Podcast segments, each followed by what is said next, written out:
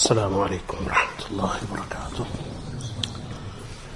بسم الله الرحمن الرحيم إن الحمد لله نحمده ونشكره ونستعينه ونستغفره ونستهديه ونؤمن به ونتوكل عليه ونعوذ بالله من شرور أنفسنا ومن سيئات أعمالنا من يهده الله فلا مضل له ومن يضلله فلا هادي له ونشهد أن لا إله إلا الله وحده لا شريك له ونشهد أن محمدا عبده ورسوله أرسله بالحق بشيرا ونذيرا بين يدي الساعة من يطع الله ورسوله فقد رشد ومن يعصهما فقد غوى حتى يفيء إلى أمر الله وإنه لا يضر إلا نفسه ولن يضر الله شيئا وقال الله عز من قائل أعوذ بالله من الشيطان الرجيم بسم الله الرحمن الرحيم إن الله وملائكته يصلون على النبي يا أيها الذين آمنوا صلوا عليه وسلموا تسليما اللهم صل على محمد وعلى آل محمد كما صليت على إبراهيم وعلى آل إبراهيم إنك حميد مجيد اللهم بارك على محمد وعلى آل محمد كما باركت على إبراهيم وعلى آل إبراهيم إنك حميد مجيد. Respected listeners, last month on the last Friday of uh, the month, we completed a brief commentary of Surah Al-Ikhlas, Qul Huwallahu Ahad. Today, as promised, we will read and study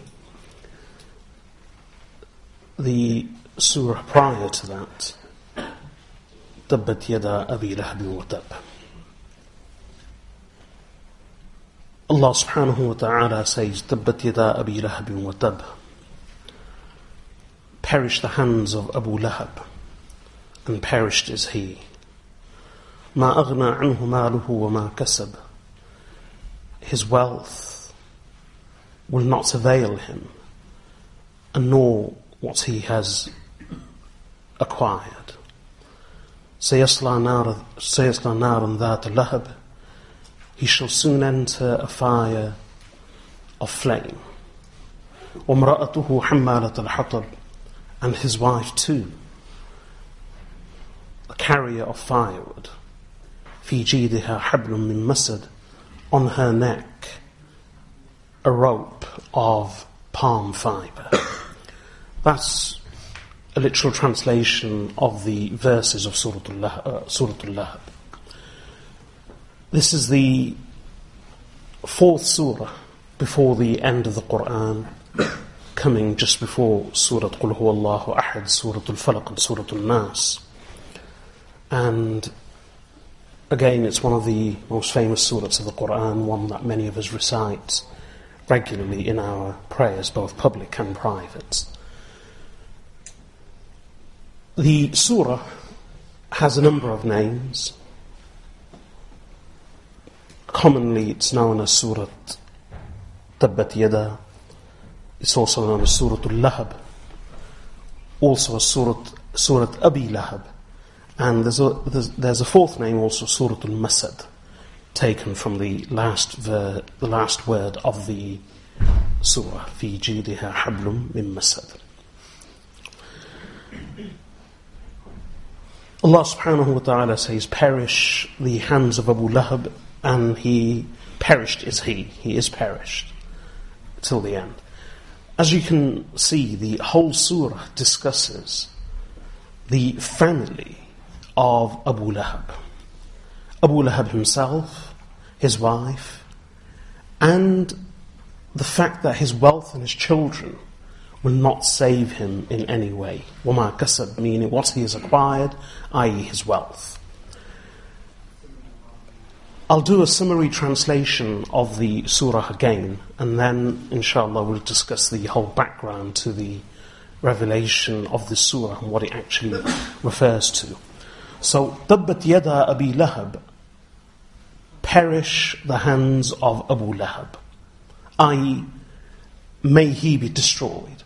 Often in the Qur'an and in, in actually in Arabic, in the Arabic language, like in other languages also, a part of the body is mentioned, but the whole is referred to. Just like in marriage, we say, uh, do you accept uh, her hand in marriage. So the hand refers to the person. And in Arabic this is very common. A part of the body is used to refer to the entire body or the person himself or herself. So here also, Tabbat yada abi lahab, perish the hands of Abu Lahab. Meaning, may Abu Lahab himself perish, may he be destroyed. He is doomed. Watab, the word is repeated. And he is perished. So Allah says at the beginning, Tabbat yada abi lahabin wa tab. May the hands of Abu Lahab perish. Ay, may he perish. Wa tab, and the word tab is repeated again, which means it doesn't actually mean and may he perish. Ay, it doesn't say it twice. So the meaning isn't may Abu Lahab perish and may he perish. It's not a simple repetition. Even though the word is actually repeated in Arabic, it's not a simple repetition. The first tab is a prayer. It's a damnation. It's a curse upon Abu Lahab. And the second word, tab, is not simply a repetition of that curse. Rather, it actually says as a statement of fact that indeed he has perished. Like in English, one could say, he is doomed, may he be doomed, in fact he is doomed. And that's exactly what's being said here. Tabbat yada abi lahabin wa tab. May Abu Lahab perish. In fact, he has perished. Because when Allah subhanahu wa ta'ala curses someone, there's no waiting for a response. There's no expectation of when that curse will be accepted, when that prayer will be accepted by Allah. Allah subhanahu wa ta'ala himself is personally damning and cursing Abu Lahab. So Allah says, Tabbat yada abi lahabin wa tab. May Abu Lahab perish. Wa tab, in fact he has perished. ما أغنى عنه ماله وما كسب.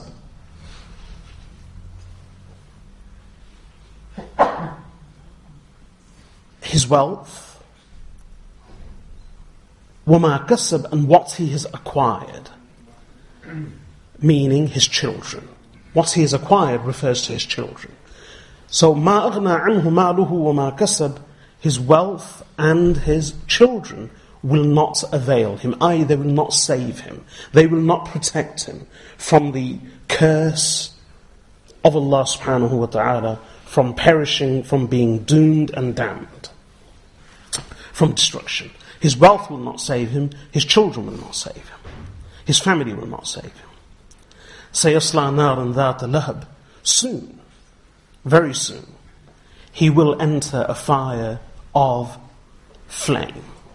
Now, of course, all flames, all fires have flames. So why specifically mention the word flame here? The, this is actually a subtle play on Abu Lahab's name. So Abu Lahab was not his actual name, that's his kunya, his technonym. His real name was Abdul Uzza, the slave of the goddess Uzza. But he was very handsome and he had flaming red cheeks, and a very radiant complexion and appearance. So his nickname was Abu Lahab, the father of the flame.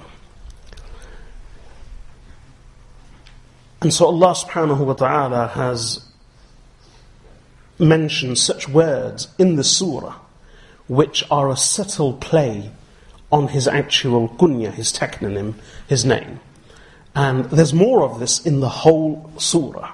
It's only a, a surah of five verses, and yet throughout there is a subtle play and a comparison to the state of Abu Lahab and his wife in the world and what will be their state in the hereafter. So soon he will enter a fire of flame. Just like his name is Abu Lahab, the father of the flame, because of his flaming red cheeks. But this won't be just a metaphor. He will enter a blazing, raging fire full of flames. وَمْرَأَتُهُ, and his wife also. Not just him, but his wife also. حَمَّالَةَ الْحَطَبِ, she who is a carrier of firewood. فِي جِيدِهَا حَبْلٌ مِّن مَسَدٍ, on her neck is a rope, or should we say a halter of palm fibre. What does that mean? Imagine a wood carrier. They normally have a halter, a kind of sack or similar cloth which is tied around their necks and hangs here, on which they, in which they fill the firewood or other material.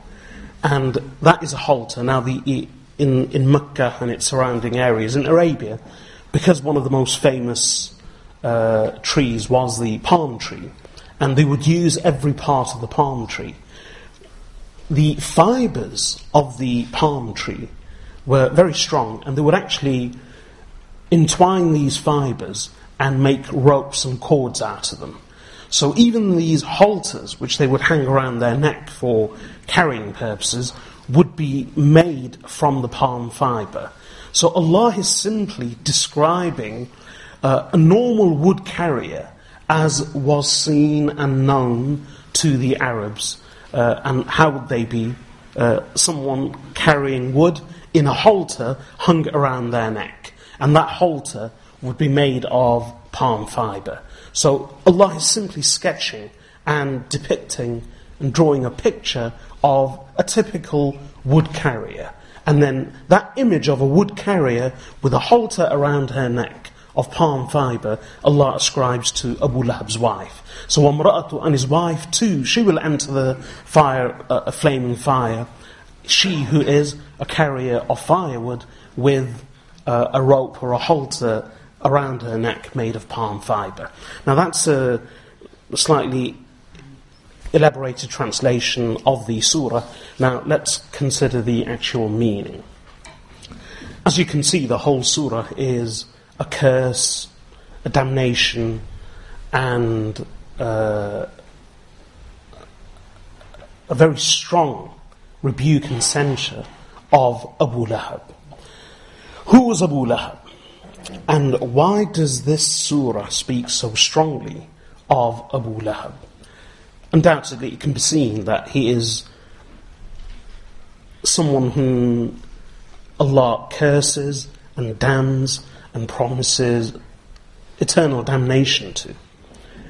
What brought this about? And another interesting thing.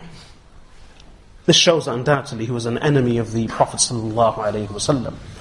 But another interesting thing, throughout the Qur'an, one of the unique features of the Qur'an is that the Qur'an normally does not go into individual specific details. That's the unique style of the Qur'an. The Qur'an doesn't read like a normal book. And as a result of this unique style, many have misunderstood the purpose and the style, as well as the literary style of the Qur'an. The Prophet ﷺ is mentioned very few times by name, considering that he is a messenger of Allah. The names of women aren't mentioned. Maryam ﷺ is mentioned, but again for a specific reason. Not a single companion of the Prophet ﷺ is mentioned, with the exception of Zayd ibn Haritha radiyallahu anhu, the at one time adopted son of the Messenger ﷺ. Apart from him, no one else from the family or of the companions of the Prophet ﷺ is mentioned by name in the Qur'an. And when Zayd radiyallahu anhu is mentioned, he is mentioned for a specific reason. The same goes to the enemies of the Prophet ﷺ. The many enemies are referred to. Hammaz bin Masha'in bin Amin, Waylul likulli humazatil lumazah, and أَفَرَأَيْتَ مَنِ اتَّخَذَ إِلَهَهُ هَوَاهُ وَمِنَ النَّاسِ مَنْ يُعْجِبُكَ قَوْلُهُ فِي الْحَيَاةِ الدُّنْيَا وَيَشْهَدُ اللَّهُ عَلَى مَا فِي قَلْبِهِ وَهُوَ أَلَدُّ الْخِصَامِ. These are just some of the verses which the ulama say refer to specific individ- individuals from the enemies and the hypocrites. وَإِذَا رَأَيْتَهُمْ تُعْجِبُكَ أَجْسَامُهُمْ أَجْسَامُهُمْ from Surah Al-Munafiqun. But throughout the Qur'an, even when the enemies are being referred to, they are not named. Sometimes their deeds are mentioned, or some sign is mentioned, or their statements and words are simply quoted. But they are not mentioned by name of the, the enemies of the Prophet ﷺ, with the exception of Abu Lahab. Why was Abu Lahab mentioned by name in the surah? So that's something else to consider. So who was Abu Lahab and why was he mentioned by name with an individual identity? Abu Lahab was the uncle of the Prophet ﷺ. His father, Abdullah's half-brother. But the fact that he was a half-brother should not Uh, lessen or dampen his connection with the Messenger sallallahu alaihi wasallam in our view, because uh, Abdul Muttalib, the grandfather, the grandfather of the Prophet sallallahu alaihi wasallam, had a number of wives and many children, and many of them were from different mothers. So only some of them, coincidentally, uh, Abu Lahab was alone. He had no Uh, full brother or sister. He was the only child of his mother. But on the other hand, Hamza radiyallahu anhu was also the half-brother of the Prophet sallallahu alaihi wasallam's father, Abdullah. He wasn't a full brother. So Safiya radiyallahu anha, the auntie of the Prophet sallallahu alaihi wasallam, again was uh, a half-sister uh, to the Prophet sallallahu alaihi wasallam. Hamza and Safiya radiyallahu anhuma were full brothers and sisters from one mother. So many of the uncles and aunts were all half brothers and half sisters to each other. So the fact that Abu Lahab wasn't a full uncle uh, shouldn't lessen his relationship with the Prophet sallallahu alaihi wasallam in our view, according to current understanding. Because our understanding is, oh, if someone's uh, only a half-brother or half-sister, then their connection or relationship with the family is probably not so strong as those who are full brothers and sisters. But amongst the Arabs, this was never a case. Uh, this was never the case, because uh, m- on many occasions, most of the family uh, were half, most members of the family were half-brothers and half-sisters to each other. So Abu Lahab was the half-brother of the Prophet ﷺ's father, but he was uh, one of the blood uncles of the Messenger ﷺ, one of the sons of Abdul Muttalib. Abu Lahab's original name wasn't Abu Lahab, his name was Abdul Uzza, the servant of uh, the goddess Uzza.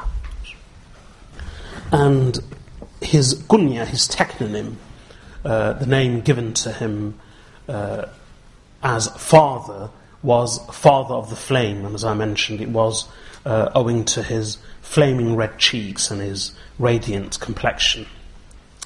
So this was a title of honour, actually. Uh, the Arabs, uh, this wasn't a disparaging or pejorative name, it was actually a name of honour, Abu Lahab, and that's what he was most famous for. Not many people knew him as Abdul Uzza, they referred to him as Abu Lahab. And Allah subhanahu wa ta'ala has uh, used the same name in the Qur'an. But another twist is, Allah has deliberately refrained from using his original name, which is Abdul Uzza, the slave of Uzza, in order to avoid any connotation of shirk. So Abdul Uzza, the servant of, or the slave of Al-Uzza, the goddess, Allah subhanahu wa ta'ala has uh, ensured that that name is not mentioned at all, even though that was his original name. Now, Abu Lahab, despite being an uncle of the Prophet sallallahu alaihi wasallam, he opposed the Messenger alayhi salatu wasalam along with his wife. And his wife, her name was Arwa, her kunya, her technical name was Umm Jameel. She was more famously known as Umm Jameel. So this was Abu Lahab and his wife Umm Jameel. And Umm Jameel was the sister of Abu Sufyan. And these details are important. Now, Abu Lahab was from the family of Rasulullah sallallahu alaihi wasallam, and it was expected of him to help and support the Prophet sallallahu alaihi wasallam, and not only to help and support, but to believe in him. But he chose to oppose the Messenger sallallahu alaihi wasallam, and not only disbelieve in him, but oppose him, ridicule him, harass him, and actually join his foes against him. Being a close family member meant that he had a greater responsibility of helping and supporting the Prophet ﷺ. But when he chose to oppose him, this was considered so evil by Allah and His Rasul ﷺ that Allah mentioned him by name in the Qur'an and damned him for all eternity. And there is, a, there is some background to this. The Abu Lahab's opposition to the Prophet ﷺ continued before the revelation of these verses as well as after. And some instances of his opposition are, one, when the Prophet ﷺ was commanded by Allah to announce the religion openly, because initially, when in the fortieth year of his life, he received the revelation from Allah and he he was given prophethood, the Prophet ﷺ only proclaimed his prophethood and his message to the closest members of the family. And so the ones to believe in him were uh, Umm al-Mu'mineen Khadija radiyallahu anha, Sayyidina Ali radiyallahu anhu, Zayd ibn Haritha, his at that time adopted son, uh, et cetera, and Abu Bakr radiyallahu anhu, one of his close, his best friend, and so on. But a short time after that, Allah Azza wa Jal commanded him to declare the message openly, and approximately this was about in the third year of prophethood, in the forty-third year of his life. When the Prophet ﷺ was commanded to do so, he did it in the following manner. Now, in order to understand it, uh, understand the scene and the actual incident, again, a bit of background to the tradition of the Arabs. When the Arabs wanted to announce or declare something important or even urgent, their manner of doing it was that normally this was done when they feared an attack. Like in some cultures, some lands of history, they would light fires, they would have watchtowers, et cetera, to be forewarned of danger.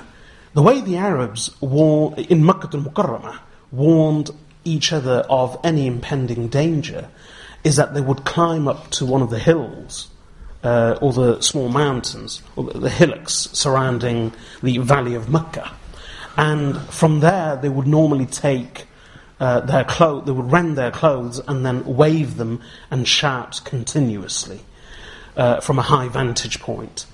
So the Prophet ﷺ did the same. He climbed up the hill of Safa, the hillock of Safa, the one that we uh, do sa'i and run between that and Marwa. So he climbed on the hillock of Safa, and being close to the courtyard of the Kaaba, he began shouting that, "O Quraysh," and he began naming the different clans of the Quraysh. "O Banu Hashim, O Banu Adi, O Banu Taym, O Banu Muttalib, Banu Naufel, Banu Asad, and uh, Banu Abd al-Shams," and so on. So the clans all began to gather. As far as his voice would carry and people heard him, people began to gather in order to listen to him, because this was only done on rare occasions. Those who couldn't actually go to the hill of Safa, they sent others that quickly go and check what's going on. Uh, a call of emergency is being made. So it was actually an emergency call. When the people had gathered in a very large number, the Prophet ﷺ said to them, "O Quraysh, if I said to you that I can see from behind this hill an approaching army who will attack you tomorrow morning or evening, will you believe and trust me, or will you belie and reject me?" So in one voice they said, "Of course we will believe you. مَا جَرَّبْنَا عَلَيْكَ كَذِبًا قَطْ." We have never experienced you lying ever. We know of no lie ascribed to you. So the Prophet ﷺ gave them this introduction first, because that's where and when and how calls of emergency or declarations of emergency were being made. So he gathered them and he said, "O Quraysh, if I announce to you that I can see an approaching army from behind these hills, which will attack you tomorrow morning or evening, will you believe me or will you reject me?" They said, "Of course we will believe you. We have never known you to lie." So the Prophet ﷺ then said, "In that case, I am warning you of a great punishment that will soon come. I believe in me. I am the messenger of Allah. Believe in me. If you refuse to do so, then I warn you of a dire punishment and of dire consequences." No one said anything. Of all the people, his own uncle Abu Lahab spoke up. And he said, "Is this why you have gathered us here? Is this all? Tabban laka sa'ir al-yawm. May you be doomed and damned all day long." And then he actually bent down and picked up some pebbles to throw at the Prophet ﷺ, although he didn't actually throw them. It was after that incident that Allah subhanahu wa ta'ala revealed uh, Surah Abi Lahab. And again, like I said, the whole of Surah Al-Lahab is a subtle play and a reflection of the words, the names, the identities, and the behavior of Abu Lahab and his family in the dunya, as reflected in the hereafter. So he said to the Prophet ﷺ, "May you be doomed and damned all day long." Allah subhanahu wa ta'ala in response said, "Nay, not the Prophet ﷺ be doomed or damned. Tabbat yada abi lahab. May Abu Lahab perish. May Abu Lahab be doomed." And then Allah adds, "Watab," and indeed he has perished. To give you another example of the opposition of Abu Lahab to the Prophet ﷺ, we learn from various narrations that the Prophet ﷺ, remember, all of this history is of Makkah al-Mukarramah. The Prophet ﷺ would leave no stone unturned, spare no effort in inviting people to the religion of Islam. As part of that effort, he would visit the market fairs, which were special occasions when the Arabs would gather from all over Arabia uh, at these huge fairs. And they would only last for a couple of days. And there was great festivity and celebration, f- feeding and drinking, and poetry and competitions and trade. But they would, these fairs would only last for a few days. And there were many of them scattered throughout Arabia. One of the most famous of them was Uqad. But there were others as well. For instance, there was one known as Dhul Majaz. So at the fair of Dhul Majaz, th- this is one incident, but Abu, the Prophet ﷺ would do this whenever possible and wherever possible. And Abu Lahab would not be far behind. But this hadith actually describes in great detail what the Prophet ﷺ used to do, in the words of a companion who remembers seeing him from that time, and then he related the whole incident in Medina. And the hadith is well known, it's related by Imam Ahmad ibn Hanbal in his Muslim and by others. The companion radiallahu anhu says, I remember when I was very young, I visited the market fair of Dhul Majaz with my father. And I saw a young man, well, a young in the sense middle-aged, and I saw a man walking amongst the people and amongst the crowds and telling them that, oh people, believe in me, you shall be saved. Believe in me, you will succeed. Some would listen to him and then walk away. Others would ignore him. Some would listen to him attentively. But whenever he would walk and visit a group of people and address them, not far behind, there would be another man walking, actually throwing pebbles at him. And when the prophets, when sorry, when this man would speak to a group of people and say what he had to, and then move on, the other man would come to the same group of people and say to them, "Ignore him. He's uh, he's one of our people. He's a madman. We have actually tried treating him, but uh, no medicine and no cure seemed to work for him. So ignore him. He's a shame and an embarrassment to our clan." And he would actually throw pebbles. So the companion radiallahu anhu says that, I remember as a very young man at that time, I said to my father, who is this and what is he saying and who is this following him? So he said, this is Muhammad the son of Abdullah, who claims to be a messenger of Allah, and that behind him is his uncle Abu Lahab. And Abu Lahab actually continued to do this at different fairs, even during the Hajj. So even in Mina, during the Hajj, he would do the same with the Prophet ﷺ. Again, to give you another example of his deep opposition to the Messenger ﷺ. In the seventh year of prophethood, in the forty-seventh year of the Prophet ﷺ's life, approximately, the Quraysh decided to boycott the clan of Hashim, Banu Hashim. And they declared this boycott. The whole Banu Hashim community was to be isolated and excommunicated, ostracized. Now, again, in order to understand what this meant, we need a bit of background and history. In Makkah, as well as throughout Arabia, there was no law, there was no central authority, there was no government, there was no security. Family meant everything.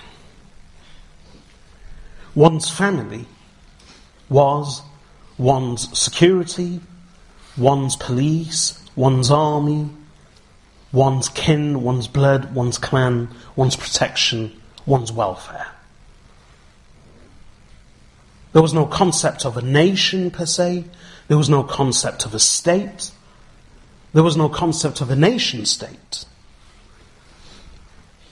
Today, in today's climate and uh, today's context, an individual can choose to remain an individual.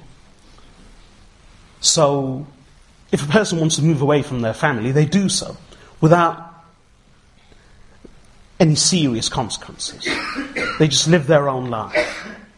Their food, their drink, their welfare, their well-being, their security, their protection. All of these things are taken care of by different uh, sectors, different departments, and different aspects of the nation state. But in Arabia, there was no concept of central government, central authority, nation, state, nation, state. Nothing. Security, police force, army, nothing. Everything depended on the family. And that's why an individual couldn't survive as an individual. So, the way the whole system worked, the way the whole society was structured, is that you had the individual who had the immediate family.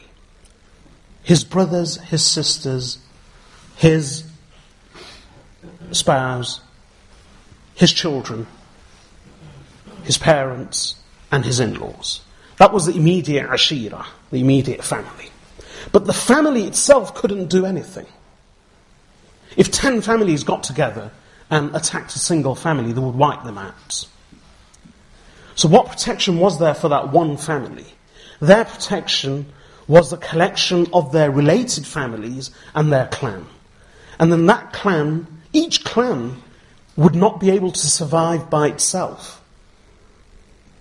But the, the clan would, the clans would come together as part of a tribe, uh, a small tribe. And then the small tribes would come together as part of a super tribe.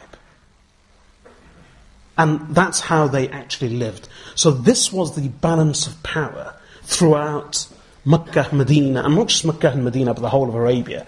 These are very important points. The reason being, you can't actually understand the seerah or what what happened in Makkah and Medina without understanding these dynamics of a tribal society. Why were tribes so important? Why were the Arabs so particular about lineage and blood, where everything mattered? So, where sorry, where the lineage and the name and the blood and the clan and tribe, where these things really mattered. The reason is, for them, the family, the clan, the tribe was everything. That was their nation, that was their army, that was their security, that was their state, that was their law, that was their government, that was their authority. Without family, kin and clan, an individual would be extremely vulnerable, like a lamb in a pack of wolves. In the forty-seventh year of the Prophet ﷺ's life, the Quraysh decided to boycott Banu Hashim. Why? Again, the reason was kin, clan and family. When the Prophet ﷺ declared prophethood, and three years later he announced prophethood publicly, approximately three years later, and people began, began embracing Islam. This also explains a very common question. Surely people ask, as I used to ask myself when I was a child, and I used to read the stories of the Sahaba radiyallahu anhum and their persecution in Mecca. I used to always ask myself, as a very small child, why didn't the Prophet sallallahu alaihi wasallam and Abu Bakr and Umar radiyallahu anhum and the more senior companions, why didn't they protect Bilal radiyallahu anhu, Ammar ibn Yasir radiyallahu anhu, his father Yasir, his mother Sumayyah, and the others? Why was it that there was a division? Some of the people in Mecca who were tortured and even killed, martyred, like Sumayyah radiyallahu anha. And yet others, like Abu Bakr and Umar radiyallahu anhuma, they suffered no physical persecution per se. Abu Bakr radiyallahu anhu did. Someone like Umar radiyallahu anhu and Hamza radiyallahu anhu didn't. And apart from the inconvenience, et cetera, the Prophet ﷺ wasn't attacked per se. Abu Bakr radiyallahu anhu was. So, in order to understand the answer, this is it. The answer lies in the dynamics of the tribal society and relationship. People wouldn't attack or persecute or torture some of the Sahaba radiyallahu anhum, even though they were individuals, simply because an attack on that one individual meant an attack on their family. The family would come together. That family, if they came together, word and bond meant everything to the Arabs. So, if an Arab said to someone, "I grant you protection," they would defend the person to whom they had granted protection till they died, unless they renounced their protection. So people would actually go around looking for protection. The Prophet ﷺ, in the fiftieth year of his life and the tenth year of prophethood, three years before Hijrah, why did he go to Ta'if? He actually went to Ta'if to seek the protection of the tribe of Thaqif, because his uncle Abu Talib had passed away. So, and with the passing away of Abu Talib, the protection of Banu Hashim no longer existed, because leadership of Banu Hashim passed from Abu Talib to who of all people, Abu Lahab. So the Prophet ﷺ had to go elsewhere to seek protection. And this is the same with Abu Bakr radiallahu anhu. You may recall the story where he left Makkah al-Mukarramah, and uh, someone met him on the road and said, "Where are you going?" And he said, "I am leaving Makkah." And he said, "Well, Makkah would be a poorer place without you in every way." So Abu Bakr radiallahu anhu said that, uh, "Who will protect me?" So even though the one who met him was a pagan, he said to him, "I grant you protection." And he brought him back to Makkah, and he announced in the courtyard of the Kaaba that, "I grant protection to Abu Bakr." So if one person granted protection to an individual, that meant they had the protection of that individual. If the one who was protected was attacked, that meant an attack on the protector and the guarantor. An attack on the guarantor as an individual meant facing the whole family, and they would rise. They would. They were not. Subhanallah. In this day and age, everyone's um, every person for themselves. But no, the Arabs, regardless, they would rise in protection for each other. The family would stand for one individual, and the clan would then stand for that family, and that fa- uh, the, the other clans of the same sub-tribe would stand for that one clan. Because of this balance of power, each attack would mean an endless series of consequences, a chain reaction. This is why the pagans resisted. It was only because of this balance of power and these tribal dynamics. Where a clan was extremely weak or a family was weak and they never had the protection of other clans, then like savages they went for them, torturing them, murdering them in Makkah al-Mukarramah. So, in the case of the Prophet ﷺ, when he announced his prophethood and he spoke about oneness and tawheed and monotheism, the Quraysh,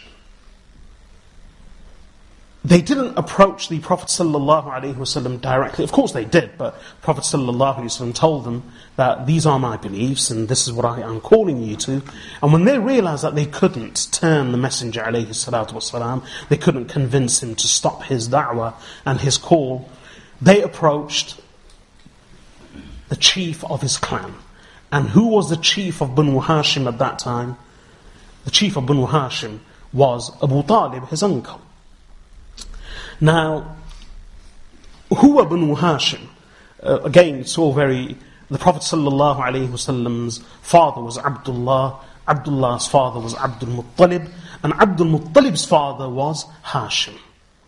And Hashim's father was Abd Manaf. And Abd Manaf had a number of sons, four of them were most famous. So, Abd Manaf, one of the sons was Hashim. The other son of Abd Manaf was Muttalib. Another son of Abd Manaf was Naufel. And another son of Abd Manaf was Abd al-Shams. So these were four brothers: Hashim, Muttalib, Naufel, and Abd al-Shams. And the children of Hashim, all of the children of Hashim, well, actually, it was only Abdul Muttalib. Abdul Muttalib was the only son of Hashim. But Abdul Muttalib had many sons. So the whole family of the children and the grandchildren and the great-grandchildren of Hashim were known as Banu Hashim. The children, grandchildren, great-grandchildren of uh, Muttalib were known as the Banu Muttalib, the clan of Muttalib. And same for Naufal and the cl- same for Abd al-Shams. Umayyah, the famous enemy, infamous enemy, uh, Utbah, sorry, Utbah, Ruqiyyah, Sakhra, the father of Abu Sufyan, Abu Sufyan himself, Hind.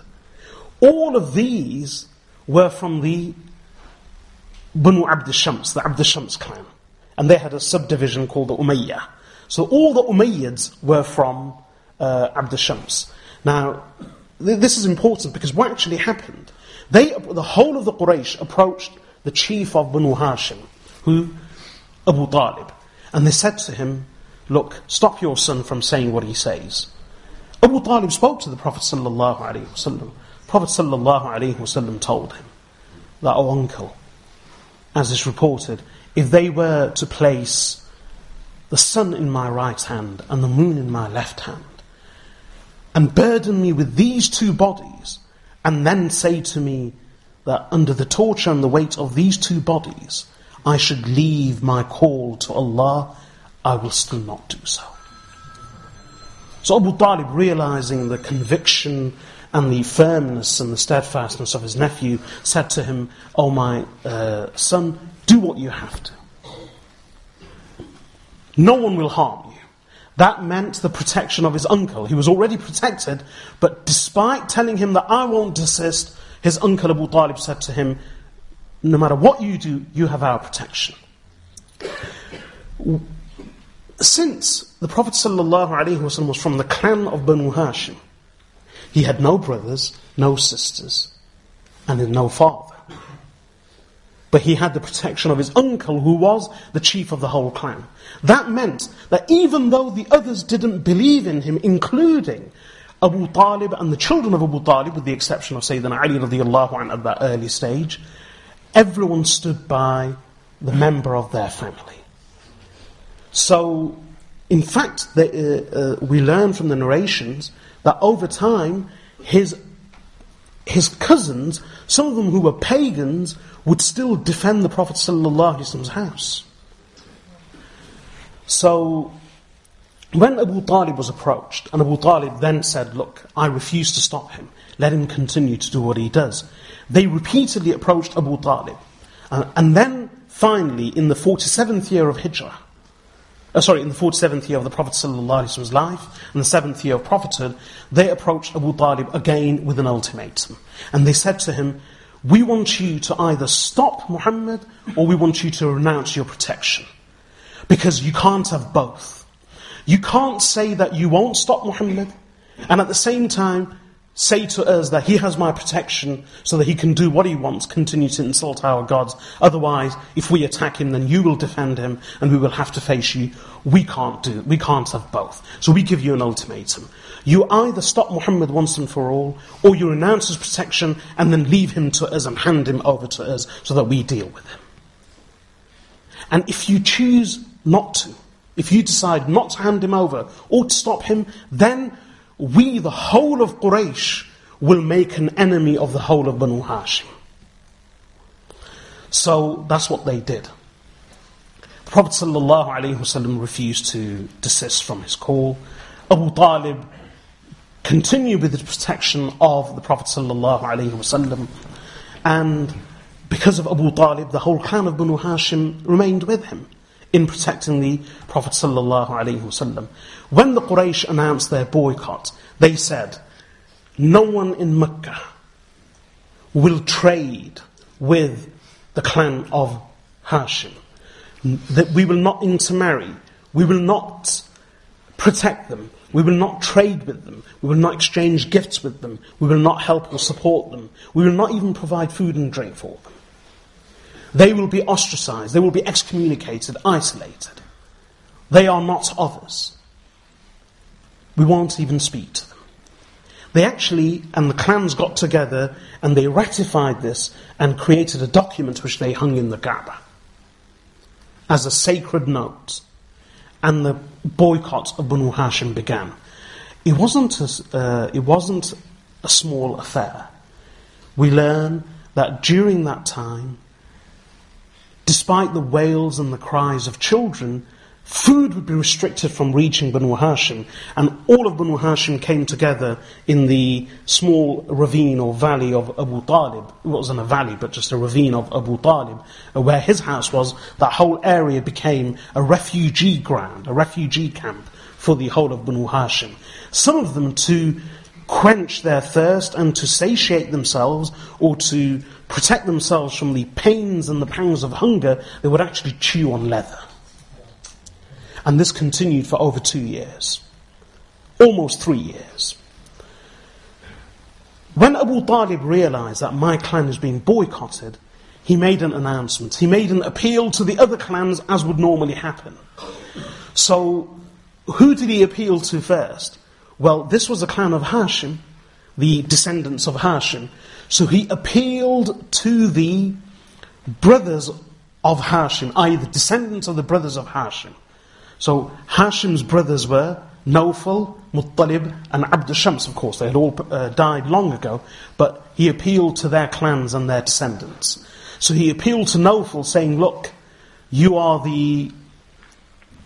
Um, you are the descendants of my grandfather, of my grandfather's brother. So support us and join us. He approached Naufel, the clan of Naufel. The clan of Naufel, again, despite being mostly pagan, they sided with Banu Hashim. But the other two clans of the brothers, Banu Muttalib, sorry, uh, not Banu Naufel, Banu Muttalib joined Banu Hashim. Naufel and the clan of Abd al-Shams refused, and they sided with everyone else. But the important thing is, in all of these clans, the whole clan stuck together. At that time, the only two clans to remain together were the clan of Muttalib and the clan of Hashim. In all of that, you won't believe what Abu Lahab did. Abu Lahab, being a family member, being a brother of Abu Talib, being one of the clan of Banu Hashim, being a senior, to the extent that when Abu Talib died a few years later, who took over the leadership of the clan of Hashim? None other than Abu Lahab himself. In that environment, in that climate, Abu Lahab publicly walked out of Banu Hashim and joined Banu Abd al-Shams and the rest of the Quraysh. And he actually went over to them and said, I boycott Muhammad and my whole clan. And he actually went to the extent of saying, by doing so, by abandoning my clan and joining the rest of the Quraysh, have I not this day defended and supported the goddesses Lat and Uzza? And they said, yes, you have. And he was honored by the rest of Quraysh for dishonoring the Prophet ﷺ. He was honoured and elevated because he made an enemy of the Prophet ﷺ, continue to do so. Amazingly, um, most of uh, the clan of Muttalib and, the clan of, and many of the clan of Hashim were still pagans. But because of that kin, clan and blood, they still supported the Prophet ﷺ, not in his beliefs, but at least they protected him. Abu Lahab renounced his protection of the Prophet ﷺ. And this continued for long thereafter. When he became the leader of Banu Hashim, he decided he will no longer give protection to the Prophet ﷺ. The, the Muslims in Banu Hashim continued to support, but the others didn't. They said, well, if our chief and leader renounces the protection, then we can't do anything. That's why the Prophet ﷺ had to travel to Ta'if to seek the protection of the tribe of Thaqif, and and he visited others also. Abu Lahab's enmity and opposition continued for many, many years. He lived until just shortly after the Battle of Badr, when in the Battle of Badr, he, he didn't actually take part, but he sent someone else instead. Someone lost a bet with him, so he owed him money. So he said, if you want to repay your debt, you go on my behalf to fight in the Battle of Badr. And Abu Lahab uh, decided to remain behind in Mecca.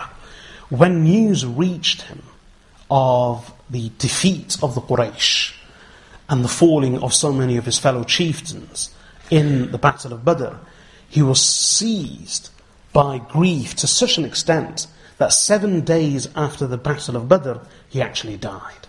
But before he died, he boils broke out all over his body.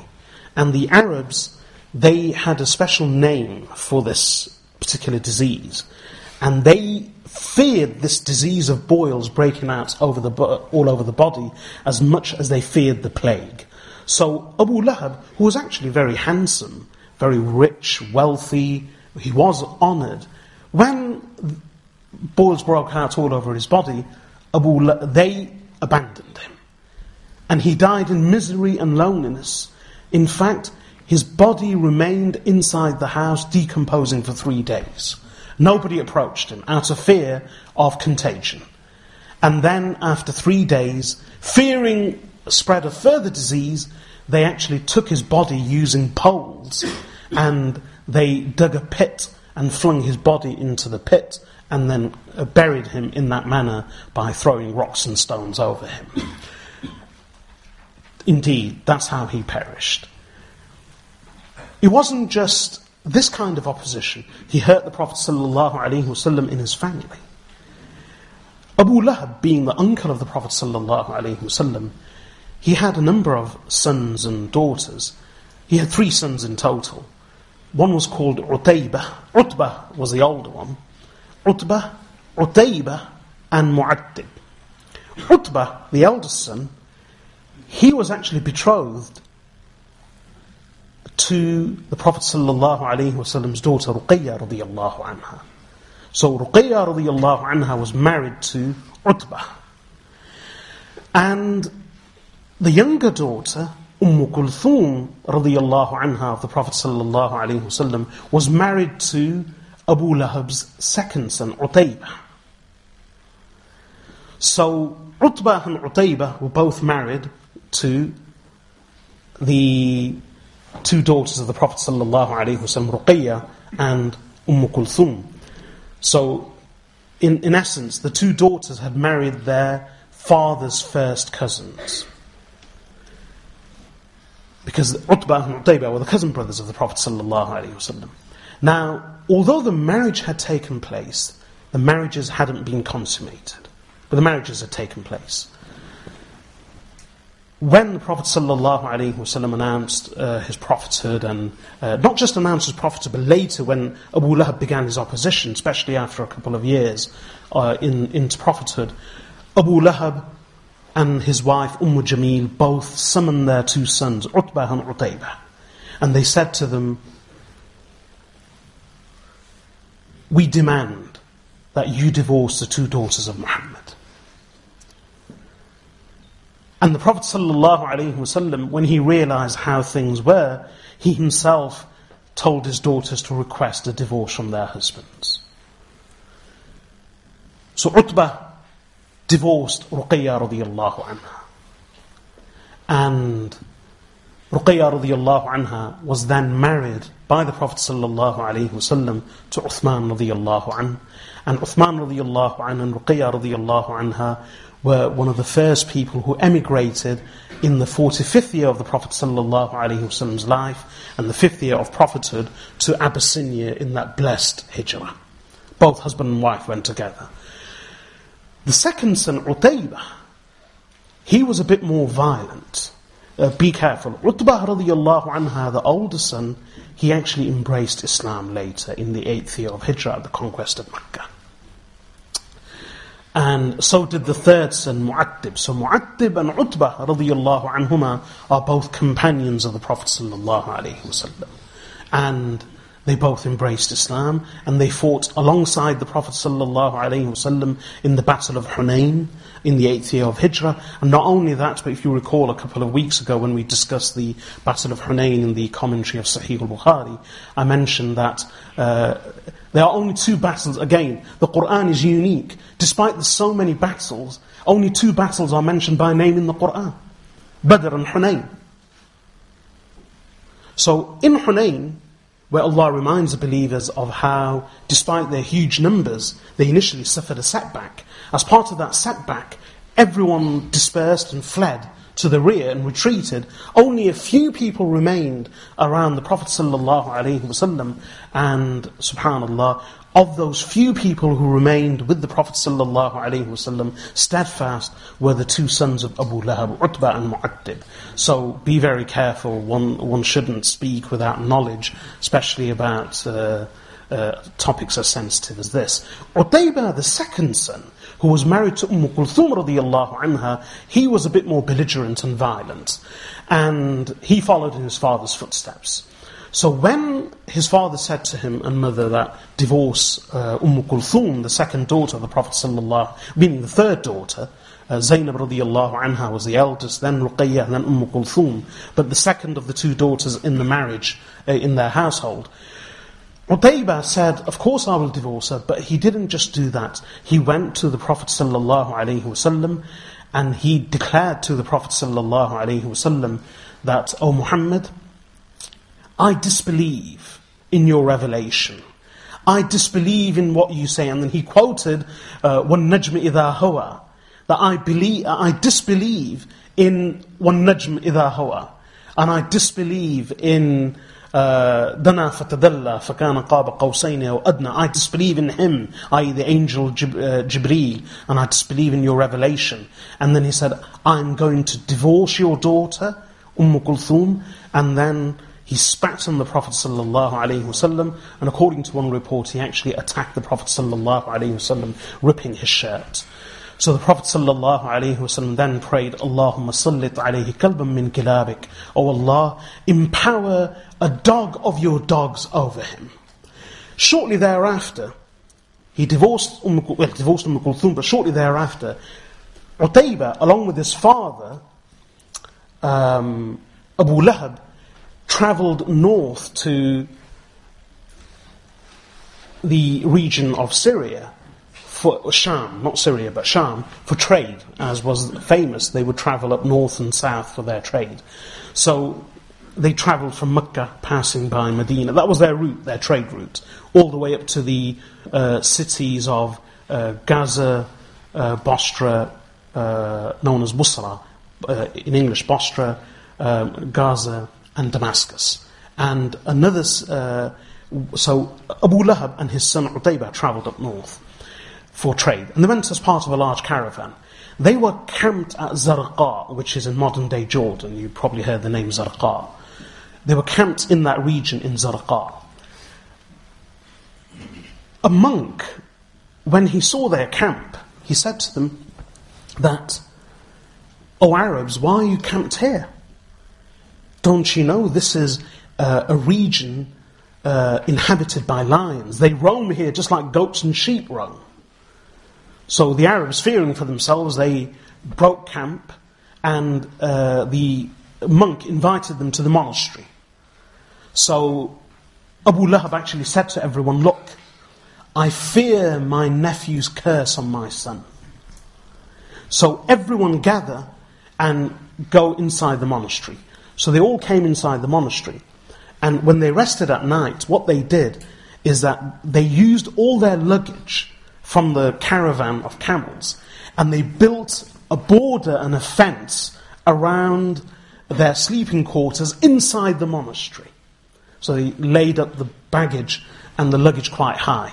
And then in between, they placed Utaybah right in the middle. And he was surrounded by the rest of the uh, Arabs in the huge caravan, and the sleeping travellers were all surrounded by their luggage and baggage packed up quite high as a fence. At night, a lion came, jumped over the luggage and the fence, smelt all the different Arabs, and he actually approached Utaybah and, ripping him, carried him away and tore him to pieces.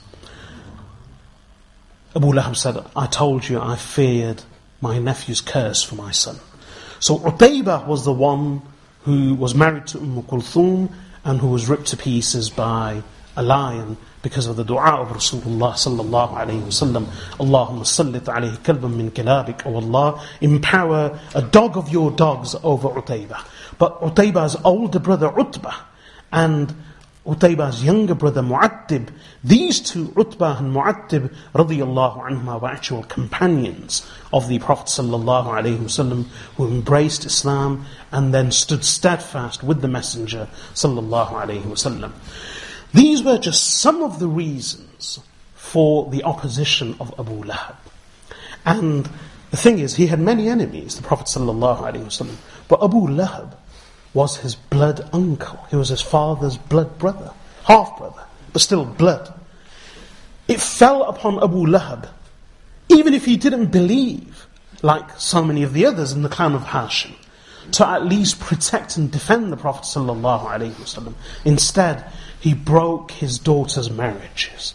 He forcibly had his daughters divorced. He pelted him with stones. He cursed him publicly. He would follow him, hurling pebbles at him and declaring him a madman and a soothsayer and one who could not be treated or cured of his madness.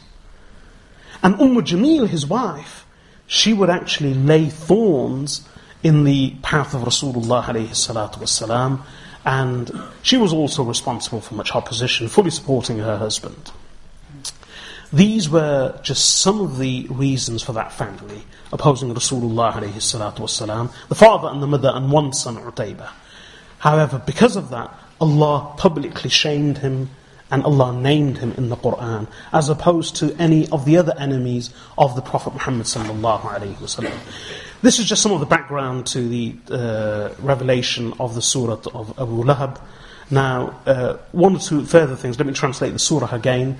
Tabbat yada abi lahab wa tab. Perish the hands of Abu Lahab. And he is perished. Ma aghna anhu maluhu wa ma kasab. His wealth will not save him, will not avail him. And nor what he has acquired. What's the meaning of that?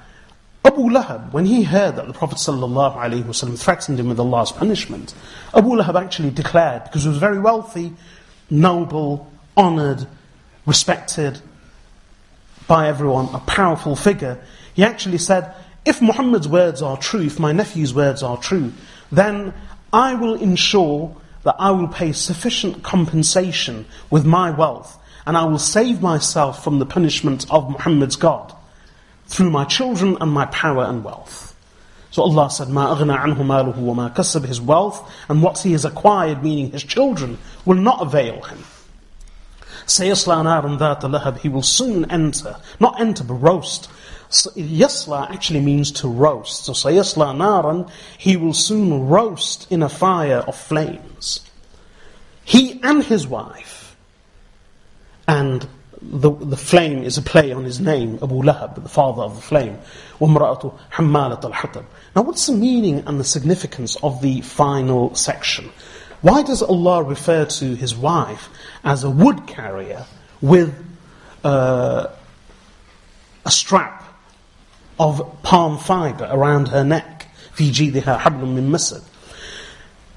She wasn't actually a wood carrier because she was rich, she was wealthy, she was powerful. And she was one of the noble women of the Quraysh, from the clan. She herself was Abu Sufyan's sister, so she was from the clan of Umayyah, uh, and further up from the clan of Abd al-Shams. So she she was one of the noble women of the Quraysh. She wasn't a wood carrier, but she was responsible for one thing. She would strewn thorns and wood in the path of the Prophet ﷺ. And being from Banu ha- her husband being from Banu Hashim, she was one of the immediate neighbours of the Prophet ﷺ. But she would inconvenience him all the time. But another thing she was responsible for is that she was a tale carrier, a bearer of tales. Listening to something here, planting it there. Listening, hearing something here, conveying it there. So she was Hammalatul Hatab in the sense that just like wood is carried, and wood ignites very quickly, you kindle and stoke a fire with dry wood. And hatab, the Arabs would say hammalatul hatab or hammalul hatab. They would actually refer to gossip, calumny, uh, hearsay and slander as hatab, as firewood. Because just as firewood can ignite and burn a lot, we may not understand it in this climate, especially after yesterday's rain. But um, in dry climates, in the bush, in the deserts, even now in Colorado, uh, thousands of square miles uh, uh, are raging with fire. In Australia, in the savannah, in Africa, regularly thousands of, hundreds and thousands of square miles uh, burn without consuming everything in their path, uh, simply because of crackling dry wood and dry grass. So the Prophet ﷺ himself has used this word hatab in various places. In fact, in the context of envy, uh, that envy consumes good deeds just as fire consumes dry wood. كَمَا تَأْكُلُ النَّارُ الْحَطَبُ. So hatab, the Arabs would use hatab, that is firewood or dry wood, to refer to slander, calumny and hearsay and gossip. Meaning gossip, hearsay, et cetera, are not innocent. they are very dangerous. And they ignite fitna, strife, discord, and disunity and disharmony in families and communities with the speed and the ferocity of fire. So, Umm Jameel, Abu Lahab's wife, would do the same. She was a famous tale carrier, tale bearer. Always hearing something from here, planting it there. Listening to something here, sowing it there. Conveying it here, conveying it there. And the Prophet ﷺ has warned us against namima, gossip and hearsay. We may think of it as being very innocent. In a hadith later by Imam Bukhari and Imam Muslim, the Sahaba radiallahu, Abdullah ibn Abbas radiallahu anhuma says, we were walking with the Prophet ﷺ when suddenly uh, the Prophet ﷺ heard the sound of two humans being punished in their graves. So the Prophet ﷺ proceeded to the graves, and whilst we were standing over the graves, he pointed at them and he said, إِنَّ هَذَانِ لَيُعَذَّبَانُ مَا يُعَذَّبَانِ فِي الْكَبِيرِ. Indeed, these two occupants of the graves are being punished, and they are not being punished for something major. أَمَّا أَحَدُهُمَا فَكَانَ يَمْشِي بِالنَّمِيمَةِ وَأَمَّا الْآخَرُ فَكَانَ لَا يَسْتَنْزِهُ مِنَ الْبَوْلِ. As for one of them, he would carry tales of gossip and hearsay. And as for the other, he wouldn't protect himself from the splashes and the effects of urine. So why did he say they weren't being punished for something great? The reason is, indeed, these two sins are great. That's why there was this punishment, which the Prophet ﷺ himself heard. But they aren't considered great, but normally by people. We consider them to be trivial and inconsequential and insignificant. But the Prophet ﷺ said, they are both being punished, and they are not being punished for something major, that is major in everyone's view. But in reality, these two sins are grave, and the two sins were one, failure to protect oneself from the effects of urine. But the first one, Prophet ﷺ said, أَمَّا أَحْدُهُمَا فَكَانَ يَمْشِي بِالنَّمِيمَةِ. He would carry tales, gossip, hearsay. And that's why in a hadith, in the introduction of Sahih Muslim, the Prophet ﷺ says, كَفَى بِالْمَرْءِ كَذِبًا يُحَدِّثُ بِكُلِّ مَا سَمِعَ. It is sufficient for a man to be a liar that he relates and conveys everything that he hears. For a person to be a liar, he doesn't have to intentionally lie. If his habit is simply to repeat everything he hears, he will eventually be a liar. Because in any given day, we hear a hundred things, Uh, twenty of them are, thirty of them are true, thirty of them are misleading and exaggerations, and forty of them are outright lies. So if we end up repeating everything we hear, we will end up repeating and conveying and relaying to others truths, half-truths, exaggerations, and outright lies.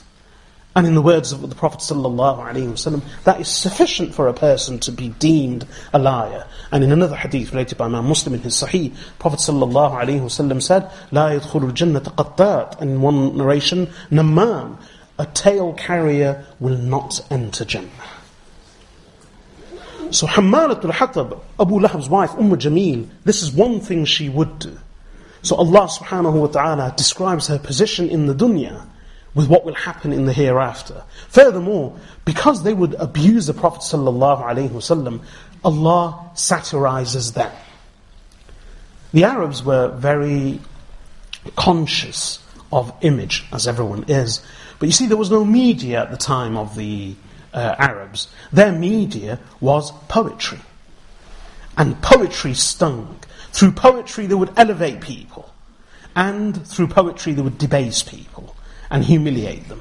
They would eulogize or satirize. They would uh, elevate or lampoon. And forgive me for drawing a comparison, but uh, many don't seem to understand this unless you compare it to rap. See how rap rappers, they use rap for competition, for honor, for dignity, for uh, declaring their prowess, for boasting, for their pride, and as well as to diss others. So this dissing, this disparaging, this lampooning and satirizing, the Arabs would do it in through poetry. But there's no comparison between uh, rapping and poetry. The Arabs were born poets. Their children could spontaneously, impromptu, rattle off couplets, sixty, seventy couplets, each one of them with a perfect rhythm and rhyme. And that's how they were. So if you look at the surah of Abu Lahab, Another thing, Umm Jameel, the wife of Abu Lahab, she was a poetess. She was a poet. Abu Lahab was a poet. In fact,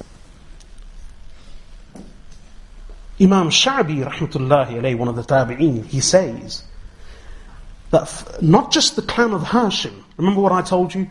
Who was a great-grandfather? Abd Manaf. Abd Manaf had sons Hashim, Naufel, Muttalib, and Abd al-Shams. Imam Sha'bi, rahmatullahi alayhi, says, out of all the descendants of Abd Manaf, including all the descendants of Hashim, all the descendants of Naufel, all the descendants of Muttalib, and all the descendants of Abd al-Shams, which included Abu Sufyan, his father Sakhr, Umayyah, Rabi'ah, Hind, uh, which included Umm Jameel, uh, Abu Lahab's wife. Basically, all the descendants of Abd Manaf, every single one of them was a poet, except one, the Prophet Muhammad sallallahu alaihi wasallam. With the exception of the Prophet sallallahu alaihi wasallam, every single Arab member from these clans and descendants of Abd Manaf were all poets, natural poets, with the exception of one. As Allah says, وَمَا عَلَّمْنَاهُ الشِّعْرَ وَمَا يَنْبَغِي لَهُ, and we have not taught him, that is the Prophet's poetry, and nor does it befit him. Nay, this, that is the Qur'an, is an, uh, is an admonition from Allah, and a clear Qur'an. So, Abu Lahab's wife, Umm Jameel, she was a poetess, and she would like to satirize the Prophet ﷺ in verse and in rhythm. So Allah subhanahu wa ta'ala surah answered her, Tabbat yada abi lahab wa tabb, ma aghna anhu maluhu wa ma kasab, sayasla naran dhat al-lahab, wa imra'atuhu hammalat al-hatab, fi jidha hablum min masad. So when she heard this, she was shaken. She came straight to the Prophet sallallahu alaihi wasallam, looking for him, carrying stones in her hand to pelt him with. That Muhammad dares to satirize me. Indeed, these words shook her. So when she arrived, this was in Makkah, uh, Abu Bakr radiyallahu anhu was sitting there next to the Prophet sallallahu alaihi wasallam. So Abu Bakr radiyallahu anhu saw Umm Jameel coming, angry, rushing towards them with stones in her hand. Abu Bakr radiyallahu anhu said, "O Messenger of Allah, it would be wise if you moved aside." So the Prophet sallallahu alaihi wasallam said, "Don't worry, she won't be able to see me." Indeed, she came and stood right in front of the Prophet sallallahu alaihi wasallam, and Umm Jameel said to Abu Bakr, where is, where is your companion Muhammad? He dares to satirize me. How dare he lampoon me with these verses? I have heard that this is what he says, and then she recited Surah Al-Lahab. So then she went off. The Prophet ﷺ told Abu Bakr radiyallahu anhu, I told you Allah will allow me to be hidden from her at this time. So she was a carrier and a bearer of tales. And Allah subhanahu wa ta'ala wanted to show her in the most, in the worst light possible. And on that occasion, she said to Abu Bakr radiyallahu anhu, oh, Abu Bakr, uh, uh, that, oh Ibn Abi Quhafa, your companion Muhammad says of me that I'm a wood carrier. The whole of the Quraysh knows that I'm one of their noble women. I'm no wood carrier. So she wasn't a wood carrier, but Allah subhanahu wa ta'ala is merely describing her as a wood carrier with a halter and a strap around her neck full of wood. Wood of what? Firewood of calumny, allegations, hearsay, and gossip. But in the akhirah, she will have a strap of iron around her, and she will feed wood into the fire that will stoke and ignite the fire further beneath Abu Lahab. This brings us to the end of the surah. Allah subhanahu wa ta'ala enable us to understand. May Allah make us amongst those who understand the meaning and the message of the Holy Qur'an. One very important message from this surah is that in a hadith related by Imam Muslim in his Sahih, Prophet sallallahu alaihi wasallam says, وَمَنْ بَطَّأَ بِهِ عَمَلُهُ لَمْ يُسْرِعْ بِهِ نَسَبُهُ. And whoever's deeds keep them behind, their lineage will not propel them forward. that is, with Allah, what matters is not who you are or what you do, even if you are related to a messenger of Allah. And on the other hand, this also shows that no one is to be held responsible for anyone else's behavior, good or bad. Throughout the Qur'an, have we not seen? Allah subhanahu wa ta'ala says in Surah Al-Tahrim, ضَرَبَ اللَّهُ مَثَلًا لِلَّذِينَ كَفَرُوا امْرَأَةَ نُوحٍ وَامْرَأَةَ لُوطٍ كانتا تحت عبدين من عبادنا صالحين فخانتاهما فلم يغنيا عنهما من الله شيئا وقيل ادخلا النار مع الداخلين. Allah gives the examples of two wives, the wife of the Prophet Lut and the wife of the Prophet Nuh. Even though they were in the household, in the marriages and in the family of two of Allah's most pious servants, when they disbelieved in Allah and in and they were guilty of gross misdeeds, and they uh, did not support their uh, prophets' husbands, the fact that their husbands were the prophets of Allah, Allah says, فَلَمْ يُغْنِيَ عَنْهُمَا مِنَ اللَّهِ شَيْئًا. These two, that is. Nuh and Lut alayhim as-salatu was-salam, did not save their wives or protect them or avail them in any way with Allah. And it was said to both of them, the wives of Lut and Nuh alayhim as-salam, enter the fire. Similarly with Abu Lahab, the fact that he was the uncle and the blood of Rasulullah alayhi salatu wasalam did not save him. On the other hand, no one is responsible for anyone else's behavior. Did not Nuh alayhi salam have a son whom Allah, and a wife whom Allah subhanahu wa ta'ala declared to be uh, unfit to be members of the family? Did not Asiyah radiyallahu anha have Fir'aun as a husband? No one can blame Asiyah radiyallahu anha or hold her to account for what her husband did, even though he was Pharaoh. Did not Ibrahim alayhi salam have his father Azar? And so on. What the Qur'an tells us clearly, and what the Hadith tells us clearly, is that no one is responsible for anyone else's behavior.